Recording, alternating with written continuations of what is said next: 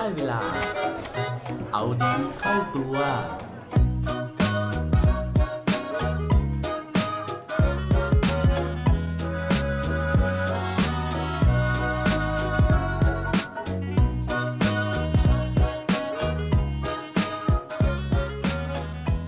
คุณชอบดูหนังซูเปอร์ฮีโร่ไหมครับ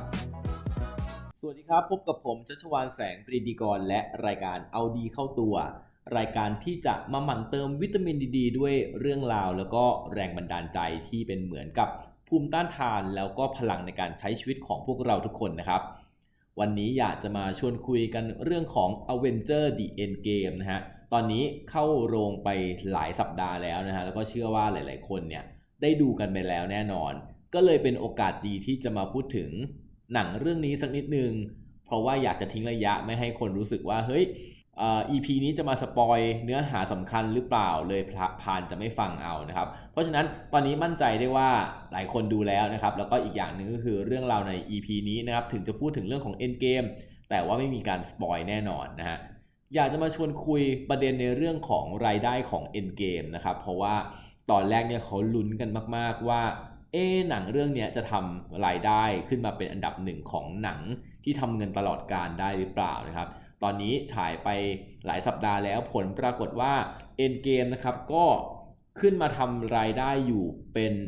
อันดับ2นะฮะคือแซงไททานิกขึ้นมาได้นะครับ โดยที่รายได้นะครับที่ทำได้เนี่ยตอนนี้อยู่ที่2ล้าน3โอ้ไม่ใช่นะฮะอยู่ที่ 2,344 ล้านนะครับ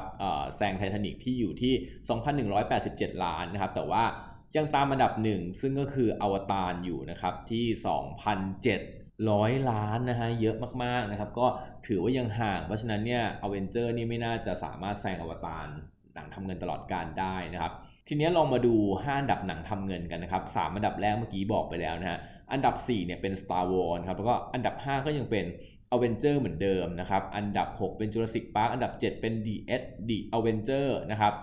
จะเห็นว่า Avenger เนี่ยอยู่ในอันดับท็อป 10 นะฮะ นอกจากตัว Avenger เองแล้วนี่ยังมีพวก Black Panther มี Iron Man นะฮะ ก็ติดอันดับกันมาหมดเลยครับ ก็เลยเกิดข้อสงสัยนะฮะว่า เอ๊ะทำไมนะครับหนังซูเปอร์ฮีโร่ถึงได้รับความนิยมนะครับ ซึ่งก็ไปเจอคำตอบนะครับจากบทความของโรบินโรเซนเบิร์กนะฮะใน Smithsonian Magazine เขาบอกไว้ว่า หนังซูเปอร์ฮีโร่เนี่ยมันตอบสนองความต้องการของเราในแง่ของการที่คนเนี่ยมันรู้สึกว่า fulfill อะคือได้รับการเติมเต็มเมื่อได้เห็นฉากที่ซูเปอร์ฮีโร่ซึ่งเป็นคนธรรมดาเนี่ยค่อยๆต่อสู้นะฮะจนสุดท้ายเนี่ยสามารถที่จะ transform ตัวเองเนี่ยกลายเป็นซูเปอร์ฮีโร่ได้นะครับก็คือผ่านความยากลำบากจนสุดท้ายเนี่ยแปลงร่างกลายเป็นซูเปอร์ฮีโร่มันมันคือเหมือนแบบ ตอบตอบความต้องการลึกๆของคนดูที่อาจจะเจอความยากลำบากในชีวิต แล้วก็แสวงหาการเอาชนะอุปสรรคต่างๆ เหล่านั้นได้นะครับ แต่เบื้องหลังหนังซูเปอร์ฮีโร่ที่ประสบความสำเร็จนะฮะจริง ๆ แล้ววันนี้อยากจะมาชวนคุยอีกเรื่องหนึ่งคือ เรื่องราวของตัวนักแสดงที่สวมบทบาทเป็นซูเปอร์ฮีโร่เอง กว่าเขาจะกลายมาเป็นผู้สวมบทบาทซูเปอร์ฮีโร่อย่างทุกวันนี้นะครับ เขาต้องเจอความยากลำบากและฝ่าฟันอุปสรรคในชีวิต ในตัวเขาเองมาเหมือนกันนะฮะ โดยวันนี้ผมอยากจะมาชวนคุยถึงผู้สวมบทบาทซูเปอร์ฮีโร่ที่เป็น top three ที่คนชื่นชอบมากที่สุดนะครับ นั่นก็คือ Iron Man โดยโรเบิร์ตดาวนีย์จูเนียร์ครับ โรเบิร์ต ดาวนีย์จูเนียร์นะครับก็เกิดในปี 1965 ที่นิวยอร์กนะครับโดยมีพ่อเนี่ยเป็นผู้กำกับหนังอินดี้นั่นก็เลยเป็นสาเหตุที่เขาเนี่ยได้เข้าวงการแต่อายุ5ขวบเลย โดยแสดงหนังที่พ่อของเขากำกับนะครับ แต่ว่าพ่อของเขาเนี่ยไม่ได้เป็นคนชักนำเขาเข้าสู่วงการภาพยนตร์แต่เพียงอย่างเดียวนะฮะยังพาเขาเนี่ยเข้าสู่วงการของยาเสพติดด้วย เพราะว่าเขาเล่าว่าตอนเด็กๆ เนี่ยพ่อให้เขาเสพยาตั้งแต่ตอนอายุ 6 ขวบนะครับ โดยที่ความรู้สึกเขาในตอนนั้นเนี่ยเขารู้จำได้ว่า เวลาที่พ่อเสพยากับเขาเนี่ยมันเหมือนเป็นการแสดงความรักที่พ่อมีให้ แต่ว่าถึงแม้ว่าจะติดยาเสพติดนะครับ แต่ว่าชีวิตในวงการการแสดงของโรเบิร์ตดาวนีย์เนี่ยก็ยังไปได้นะครับก็คือว่าเขาก็ยังคงมีผลงานอยู่เรื่อยๆ จนกระทั่งมาเป็นที่โด่งดังเป็นที่รู้จักเนี่ยตอนอปี 87 นะครับ โดยเขาแสดงหนังเรื่อง Less Than Zero โดยสวมบทบาทเป็นไฮโซหนุ่มนะฮะที่ติดยาเสพติดก็คล้ายๆกับชีวิตจริงของเขาเลยนะครับ จนกระทั่งในปี 1990 นะฮะก็ได้ร่วมงานกับเมลกิบสันนะครับในภาพยนตร์เรื่อง Air America นะฮะซึ่งเมลกิฟสันเนี่ยเดี๋ยวในอนาคตเนี่ยครับจะมีบทบาทต่อชีวิตของเขาอย่างมากเลยนะครับแล้วก็มาถึงปี 1992 เนี่ยอันนี้ถือว่าเป็นผลงานที่ ดีที่สุดเลย แล้วก็ได้รับการกล่าวถึงมาก ๆเลยนะฮะของโรเบิร์ตดาวนี่จูเนียรวมถึงได้รับการเสนอชื่อเข้าชิงรางวัลต่างๆเนี่ยเยอะแยะเลยก็คือเอเรื่องชาลีชัปปินนะครับในขณะที่กำลังรุ่งโรจน์สุดๆเนี่ยในปี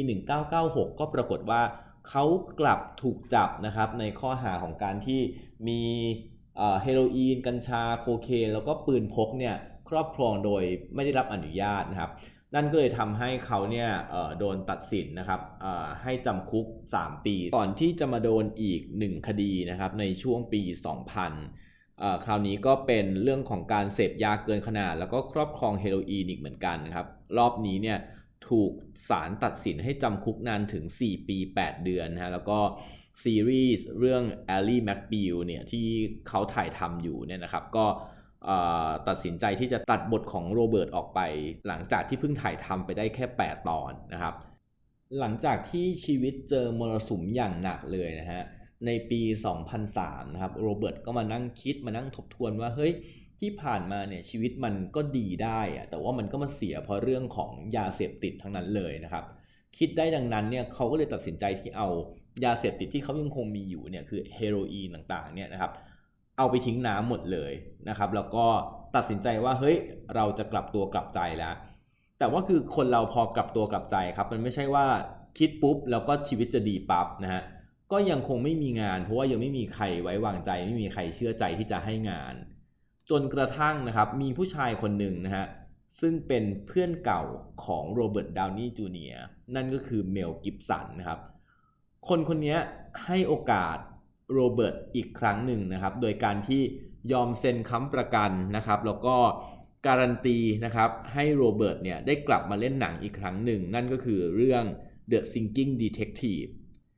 หลังจากที่ได้งานจากเมลกิบสันแล้วนะครับ ก็ในปีนั้นเองเนี่ยโรเบิร์ตยังได้แสดงหนังเรื่องอื่นๆ ก็คือเรื่อง Gothika ซึ่งมีโปรดิวเซอร์ชื่อโจเอลซิลเวอร์และได้กลายเป็นเพื่อนสนิทของโรเบิร์ตเนี่ยในเวลาต่อมานะครับ แต่นอกเหนือจากนั้นเนี่ยหนังเรื่องนี้เป็นโอกาสที่ทำให้เขาได้พบกับซูซานเลวินนะครับซึ่งเป็นผู้ช่วยของโจเอลนะฮะและต่อมาได้กลายมาเป็นภรรยาของโรเบิร์ตนะฮะก็คือแต่งงานกันในปี 2005 แล้วก็มีลูกด้วยกัน 2 คนในปี 2012 กับ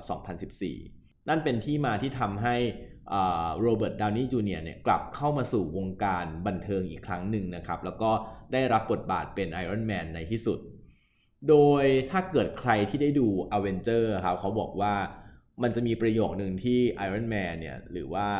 โทนี่สตาร์กในเรื่องเนี่ยคุยกับลูกนะครับที่ลูกของเขาเนี่ยบอกว่า love you 3000 นะครับ ประโยคประโยคนี้ครับจริงๆโรเบิร์ตดาวนี่จูเนียร์บอกว่าเป็นประโยคที่ลูกของเขาเนี่ยพูดกับเขาจริงๆนะเขาก็เลยเอามานำเสนอนะครับ แล้วก็กลายเป็นประโยคที่ทุกคนกำลัง พูดถึงอยู่ในขณะนี้นะฮะแต่นอกเหนือจากลูกแล้วนะครับ ผมเชื่อว่าอีกคนหนึ่งนะฮะที่โรเบิร์ตควรจะพูดว่า love you 3000 มาก ๆ เลยก็คือเมลกิบสันนั่นเองนะฮะก็จะเห็นได้ว่าชีวิตของซูเปอร์ฮีโร่นะฮะจริง ๆ แล้วในหลาย ๆ ครั้งนะครับ ก็ไม่ได้จำเป็นที่จะต้องสู้ชีวิตด้วยตัวเองเสมอไปนะฮะสิ่งสำคัญที่สุดเลยก็คือเรื่องของคู่หูหรือว่า เพื่อนนะครับคนดีๆ ที่จะมาอยู่กับชีวิตของเรานะฮะเพื่อที่จะนำพาชีวิตเราเนี่ยให้เป็นไปในทางที่ถูกที่ควรนะครับ ว่าแต่ว่ารอบตัวคุณวันนี้มีคนที่จะคอยช่วยให้คุณได้เป็นซูเปอร์ฮีโร่หรือยังครับ ปิดท้ายด้วย quote ดี quote โดนจากผู้ชายคนนี้โรเบิร์ตดาวนีย์จูเนียร์นะครับ Worrying is like praying for something that you don't want to happen การมัวแต่กังวลก็เหมือนการสวดอ้อนวอนต่อบางสิ่งบางอย่างที่คุณก็รู้ว่าไม่มีวันเกิดขึ้น